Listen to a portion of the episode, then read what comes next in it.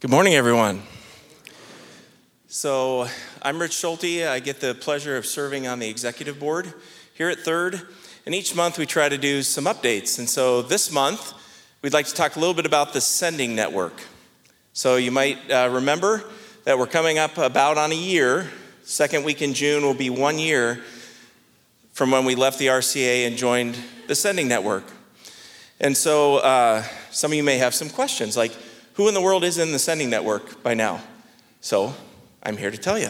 So there's a list of 11 churches thus far uh, Adventure Life in Altoona, Bethany in Des Moines, Celebrate Church in Knoxville, Central Church in Oskaloosa, Crossroads Church in Norwalk, Ebenezer Church in Leighton, First Church here in Pella, Otley Church in Otley, Prairie Ridge Church in Ankeny, the Way Church in Newton, and of course, Third Church.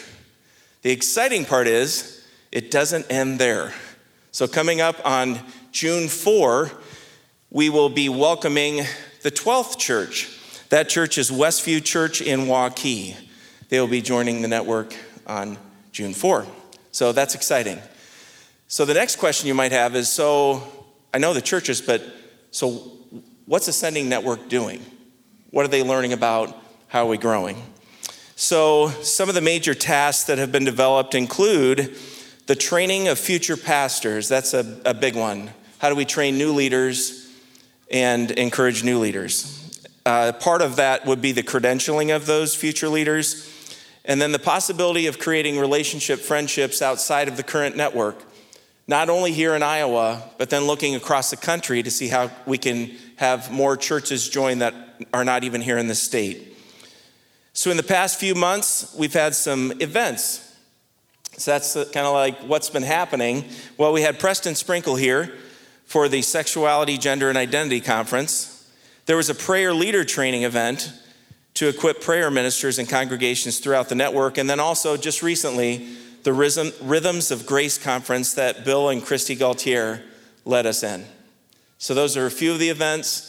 More events are being planned, uh, even in this last quarter of 2023. So, who is the executive team for this group? Well, that would be Andrew Schmidt from Knoxville, Bob Johnson from here in Pella, Steve Harima at the Way in Newton, and Pastor Korver representing Third Church. What do they do? They meet each month for a day and spend time in prayer and encouragement of each other, and then also looking for ways to enhance the current network, and then expand beyond what the current network is. So, a lot to be thankful for. Um, and so I just I share that with you. Um, that what can you do? Pray. Okay, pray pray for the leaders, not only here, but in the other churches that are part of the network. Pray for the hearts of those churches that are considering being a part of the network, that they might um, come to an understanding and a discernment of whether to join or not. And if they do decide to join, how can we come alongside them and be good friends to them as they join? So keep praying, uh, and we're so thankful for what you've already done already in supporting our leaders. So now, if you join me in prayer, uh, we'll go on with the rest of the service. Heavenly Father, we're so thankful for how you have guided and directed this church in the past, right now, and what you promise to do in the future. We're thankful for Kevin and his leadership not only with the leadership team here, but other leaders in the network. We pray that you would cover them with your grace and your mercy, that you would protect them from arrows that might be thrown their way, and that you would already work in the hearts of those that are going to join in the future uh, to come together as friends, to learn, to support, and to build new leaders. So th- we're so thankful, Lord. And we just praise you, and we just look forward to the opportunity to expand your kingdom through this network of believers. And now, if you join me in the prayer that Christ taught his disciples, if you don't know the words, they will be on the screen for you. Our Father, who art in heaven, hallowed be thy name. Thy kingdom come, thy will be done, on earth as it is in heaven. Give us this day our daily bread, and forgive us our sins, as we forgive those who sin against us and lead us not into temptation, but deliver us from evil. For thine is the kingdom, and the power, and the glory forever. Amen.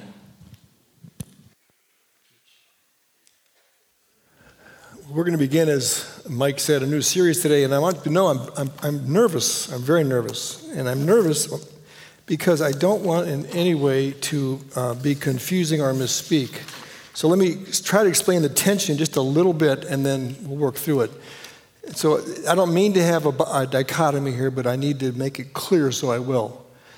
We're going to look at Exodus chapter 3, where God describes himself as, I am who I am.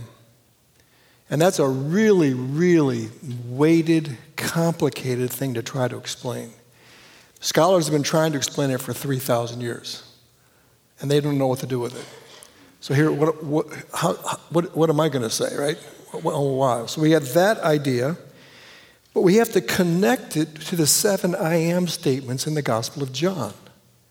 And so, what, I don't want to have a dichotomy, but what I'm trying to do is bridge the Old Testament holy, holy, holiness of God with Jesus saying, I'm the good shepherd. I am the true vine. I am the gate. I am the way. And so I, it's gonna, I, I worry it's going to feel like it's this or this. What I'm trying to do today is to put them together so this makes sense to you. Because the God who's revealed in Exodus 3, well, let me just be frank. Can I have the picture, please, uh, Jim? Just imagine you are walking down by the lake, and all of a sudden, there is this bush that starts to blaze. And in the blaze comes a voice. And in your spirit, you know it's God talking. What would your response be if you saw a blaze, heard a voice, an authoritative voice that talked to you and gave you an assignment? Now, my opinion, this is why I've said many times over these past decades, I believe that when Jesus comes back the second time, I believe the whole earth will be absolutely terrified. And I use this phrase over and over, and let me give it one more time. The fires of heaven burn hotter than the fires of hell. If God actually let you see who God is, God is spirit, Father, Son, Spirit. If God let us see, we would be absolutely terrified. In the Old Testament, God has revealed what? As a fire, as a cloud, as an earthquake, as a, wor- as a, as a hurricane. People don't know what to do. Holy, holy, Holy is the Lord God Almighty. That's the imagery of the Old Testament. Now, what's really interesting then is Jesus, who last week we talked about lives Jesus changed over the last season of Lent, and last week Thomas, and we had the picture of hand in the side and so tender. What do we do with that Jesus? The Jesus said, I am I'm the way and the truth and the life. The one who said, I'm the resurrection and the life. The one who says, I'm the good shepherd. How do we reconcile these two things? And that's the task. If we understand that our God is holy, different, separated, way beyond us, and yet somehow in the person of Jesus, so accessible. See, this is the thing I'm, trying, I'm going to really push you on these next weeks. The person of Jesus. So he gives us seven metaphors because we, we can't deal with this.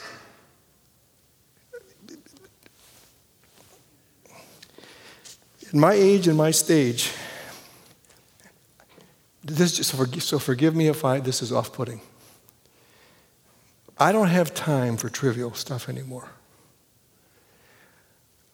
The world is in such a state of disrepair. There are so many great challenges. I don't want to play church anymore. I want to be with a group of people who are just absolutely convinced that Jesus Christ is who he has said he is. And who want to be committed to him and his reign and his life. And this, I'm, part of my tension as I sat here this morning, came in really, really early. And I, and I sat there and I thought, what, what would I do if for just a moment the holiness of God was revealed to me? What would you do? if, if God let you see who God is. And the crazy thing about the Christian faith is we have a God who comes in human form like Jesus, who let us go ahead, touch the side. You want to touch? Go ahead, touch. He lived among us. He's a he.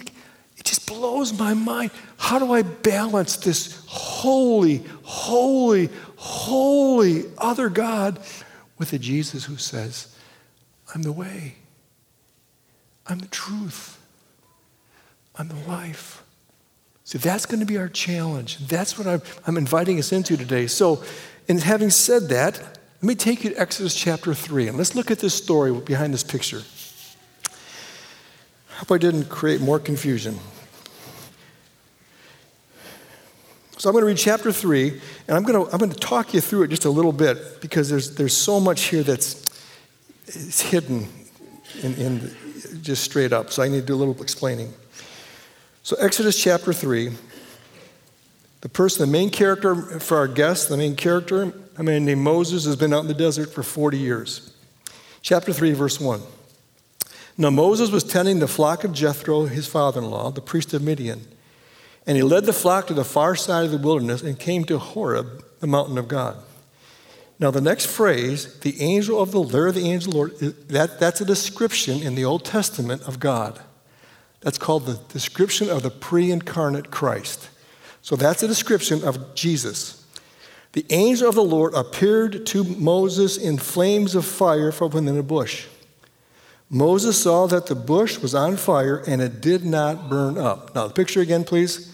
So I want you to see this now. This, this, when you have the phrase later on, I am who I am, this burning bush that does not burn up it, does, it just started, it, it doesn't stop. It's a picture of who God is. Different, holy. I, I, so, so all of a sudden, there's a voice coming out of this, this bush, this burning bush. So Moses thought, I'm going to go over and see this strange sight, why the bush does not burn up.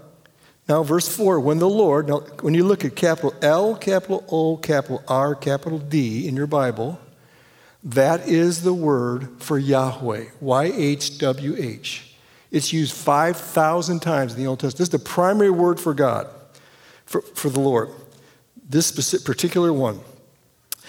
He said, uh, Take off your sandals. I'm sorry, verse 4. When the Lord saw he had gone over to look, he called to him from in the bush, Moses, Moses. And Moses said, Here I am. Now that's a Hebrew euphemism, which means this I am your servant. So the, boy, the voice is coming through this bush, and he does this Here I am. I am your servant. Now that's how he starts, but look where it goes next. And Moses said, Here I am. Don't come any closer, God said. Take off your sandals for the place where you are standing is holy ground. So look at the picture again. I'm going to exaggerate, but I'm not. We can just run into church on Sunday mornings because of Jesus. We can just run in here however we are, and we can just say, hey, I can worship, I can not, I can be attentive, I can whatever, whatever. If you stand in the presence of God, you know you are standing on holy ground. So, what's he going to say to this man who all of a sudden is mindful he is standing in the presence of God? Don't come any closer. Take off your sandals, for the place you're standing is holy ground. And then he said, I am the God of your father, footnote, fathers, the God of Abraham, the God of Isaac, and the God of Jacob. At this, Moses hid his face because he was afraid to look at God. Brothers and sisters, if God revealed himself to you, you could not look. You would be terrified. so let me just.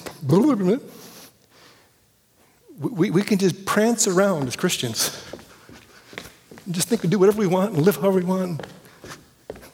Do you understand who your God is? And the crazy thing is, he reveals himself to us in Jesus. And that Jesus says, Go ahead. Put your finger right there.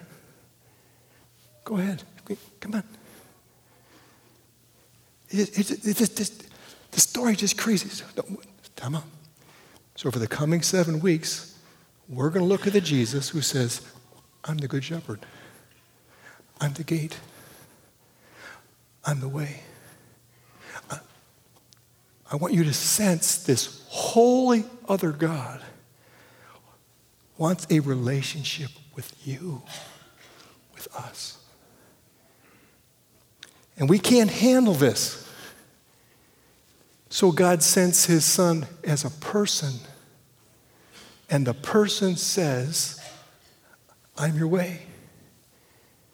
I'm your truth. I'm your resurrection. I'm your true vine. And he unpacks it all. Let's go on a little farther. Verse 7. Then the Lord, now this, these are all, this is all Hebrew. The Hebrews like to tell stories, so don't read it like God just all of a sudden, oh, jeepers, for the first time I get to see the people of Israel. This is, this is Hebraism at its best. The Lord said, I have indeed seen the misery of my people in Egypt. I've heard them crying out because of their slave labor. I am concerned about their suffering. So I've come down to rescue them from the hand of the Egyptians and to bring them up out of that land into a good and spacious land, a land flowing with milk and honey. The home of the Canaanites, the Hittites, the Amorites, the Perizzites, the Hivites, and the Jebusites. And now the cry of Israel has reached me, and I've seen the way the Egyptians are oppressing them. So now go, Moses. I'm sending you to Pharaoh to bring my people, the Israelites, out of Egypt. Now look at the question. But Moses says to God, Who am I that I should go to Pharaoh and bring the Israelites out of Egypt? Now, what's the posture? I don't know. I think he's asking the question right here Who am I that I should go? He does not know if he has what it takes to be the person God's calling him to be. And so he just says, Who am I? Now, I think that's really a critical question for all of us. Because I think part of it, part of it is identity, maybe. Maybe part of it is, uh, Who am I? God, how do you know me? But I think a deeper part is this I don't think you can use me. I'm inadequate. I don't have what it takes. And now God's going to address that by telling him his name. So let's go follow on. See what it says next.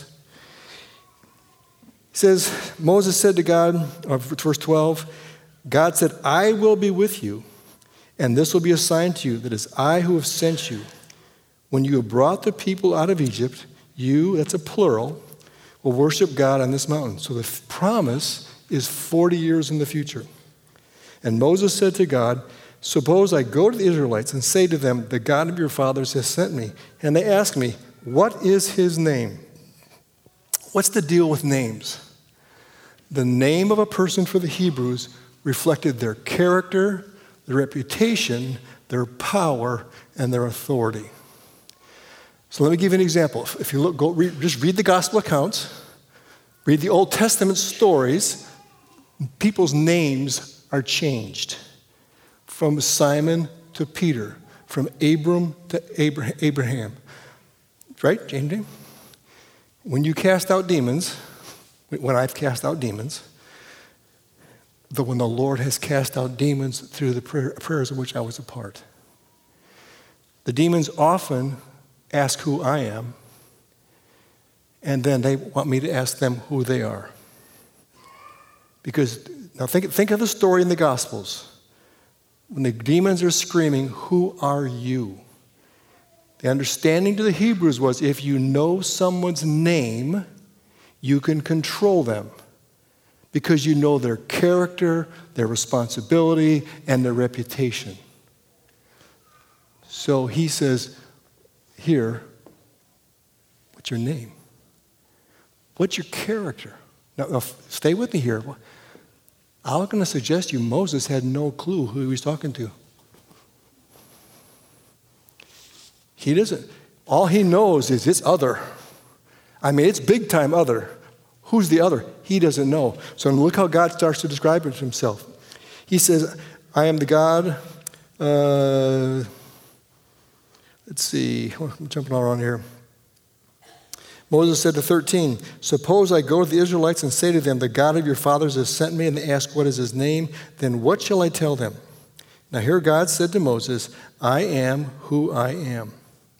This is what you are saying to the Israelites I am has sent me to you. Now look at the burning bush again. So the imagery of the burning bush is to reflect something that never stops, that is supernatural, that is not explainable. So he's given him, God's given him an image of who he is. I am who I am. I am who I will be. It, I mean, there's all kinds of translations. No one knows how to translate this. So, what does it mean fundamentally? It means fundamentally that God has always existed, God, God is always active, that God's kingdom is always coming. It's about the bigness and majesty and grandeur of God. I am who I am. Now, time out, time out. Now, for seven weeks, I am the Good Shepherd. Who?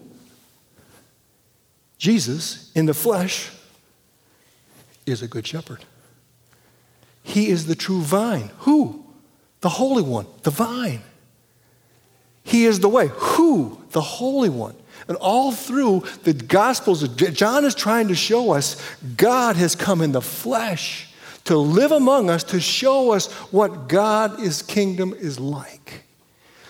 Now, it's interesting if you read the book of John carefully, there are seven I am statements in the book of John, there are seven miracles.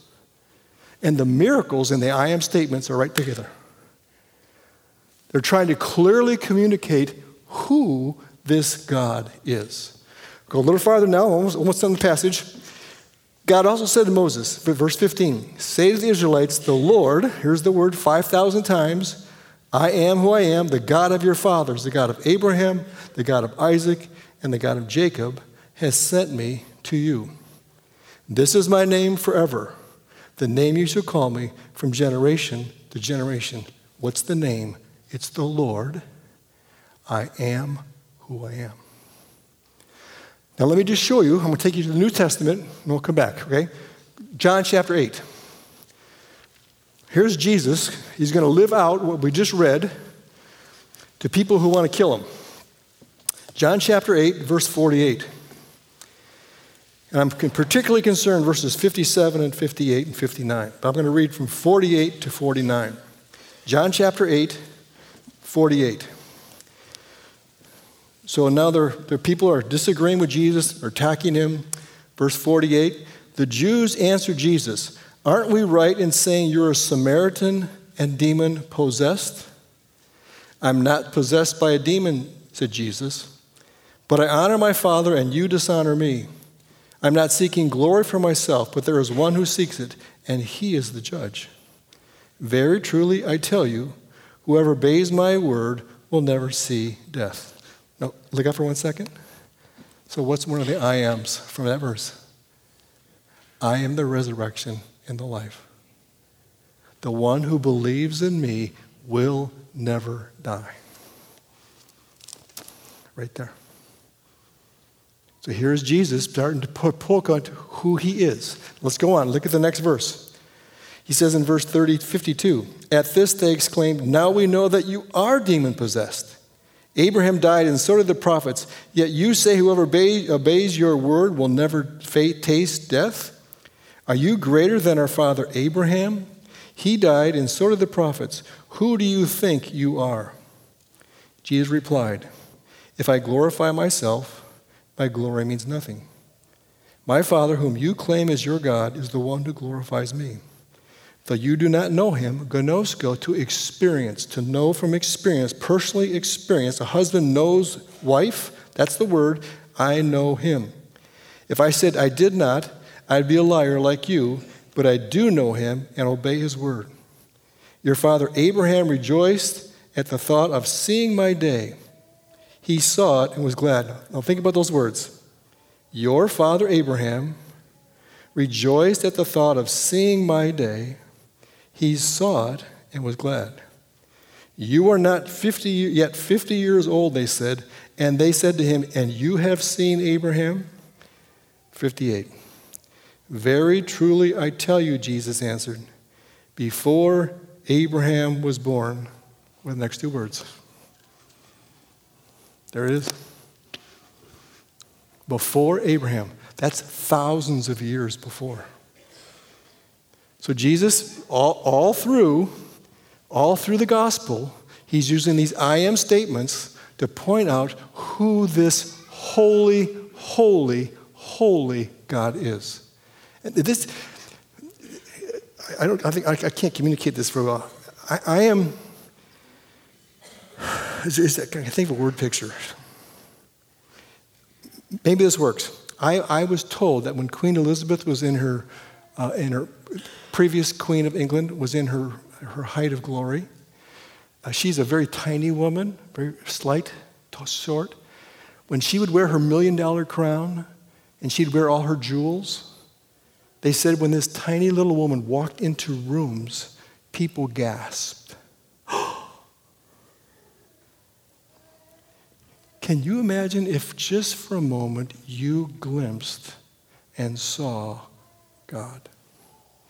Not Jesus. God the Father, God the Son, the circle. You got to see holy, holy, holy. Can you imagine that?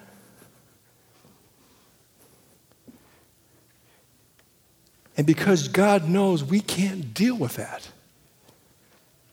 He sends us His Son who looks like us. He's a man like a person like us. Lived a normal life like us. When the Gaultieres were here, I, I never quite thought about this. For 30 of his 33 years, no one said a thing about him. No one talked about him. There was no notoriety. For 30 years, he probably worked with his hands. He probably just did his job all day long. He did what he was called to do in his occupation. And then for three years, we got a glimpse of who our God is. And we see our God in the person of Jesus. And Jesus, this Jesus, says to us, Go ahead. Go ahead. He doesn't condemn us, He doesn't kill us, He doesn't terrify us. He says, I'm your good shepherd. I'm the way, the truth, and the life.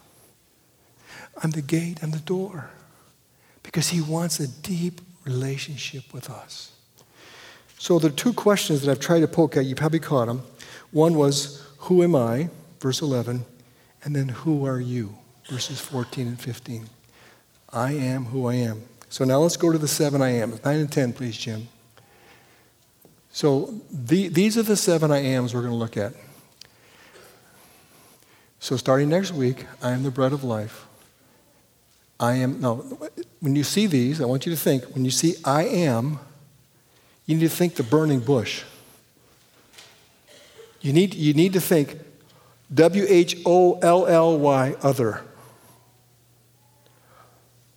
I am, Jesus the bread of life.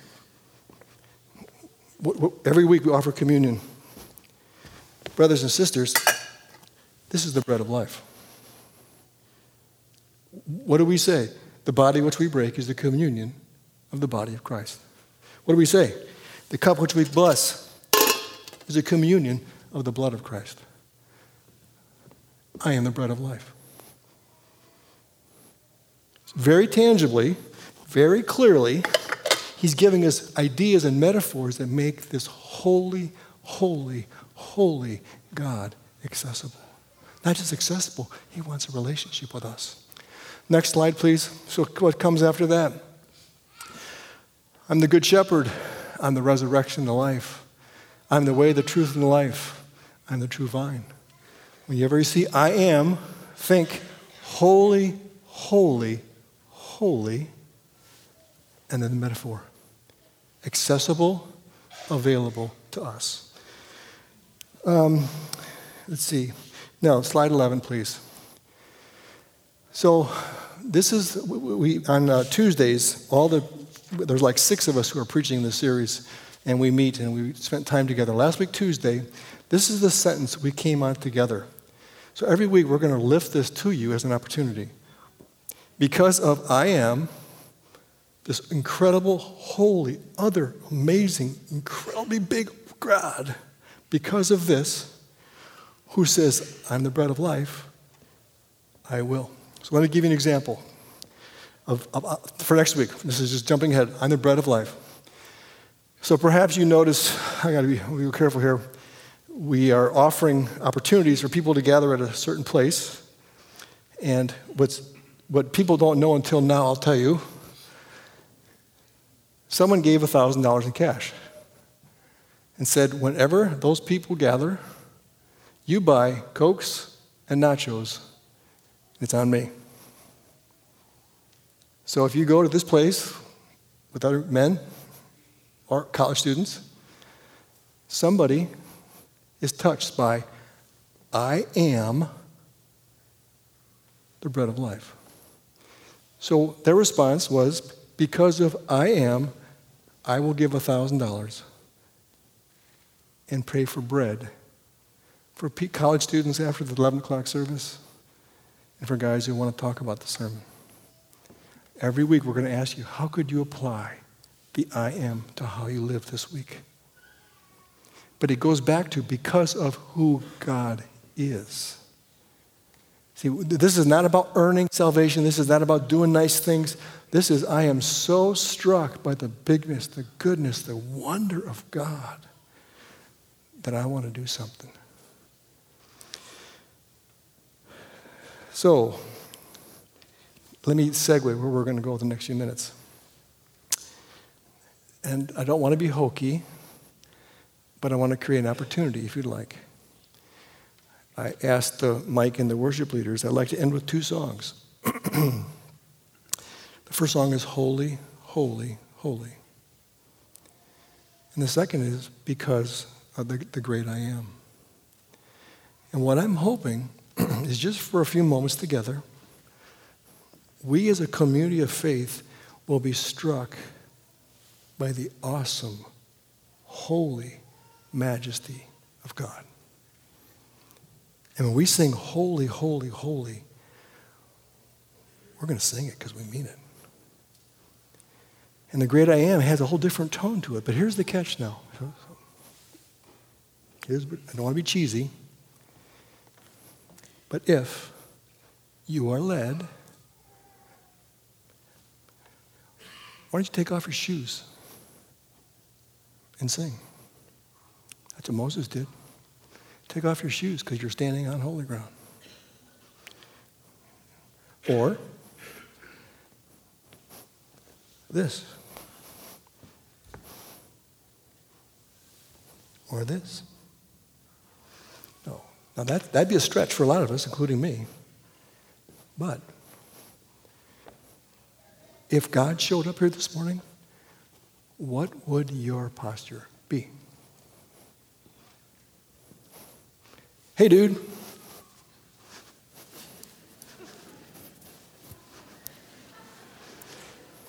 Really?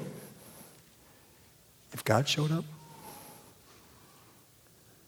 I think we would say, Holy, holy, holy is the Lord God Almighty. The heavens and the earth are filled with His glory. Let's pray. Let's respond. Lord, we want to say thank you. for revealing yourself to us in ways we both can and cannot understand.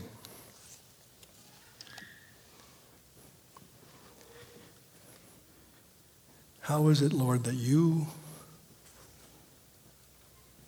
who spoke all of creation into existence with words, whose very presence caused demons to quake, came to us in the person of Jesus. And lived and died and rose. So that we can have a relationship with you.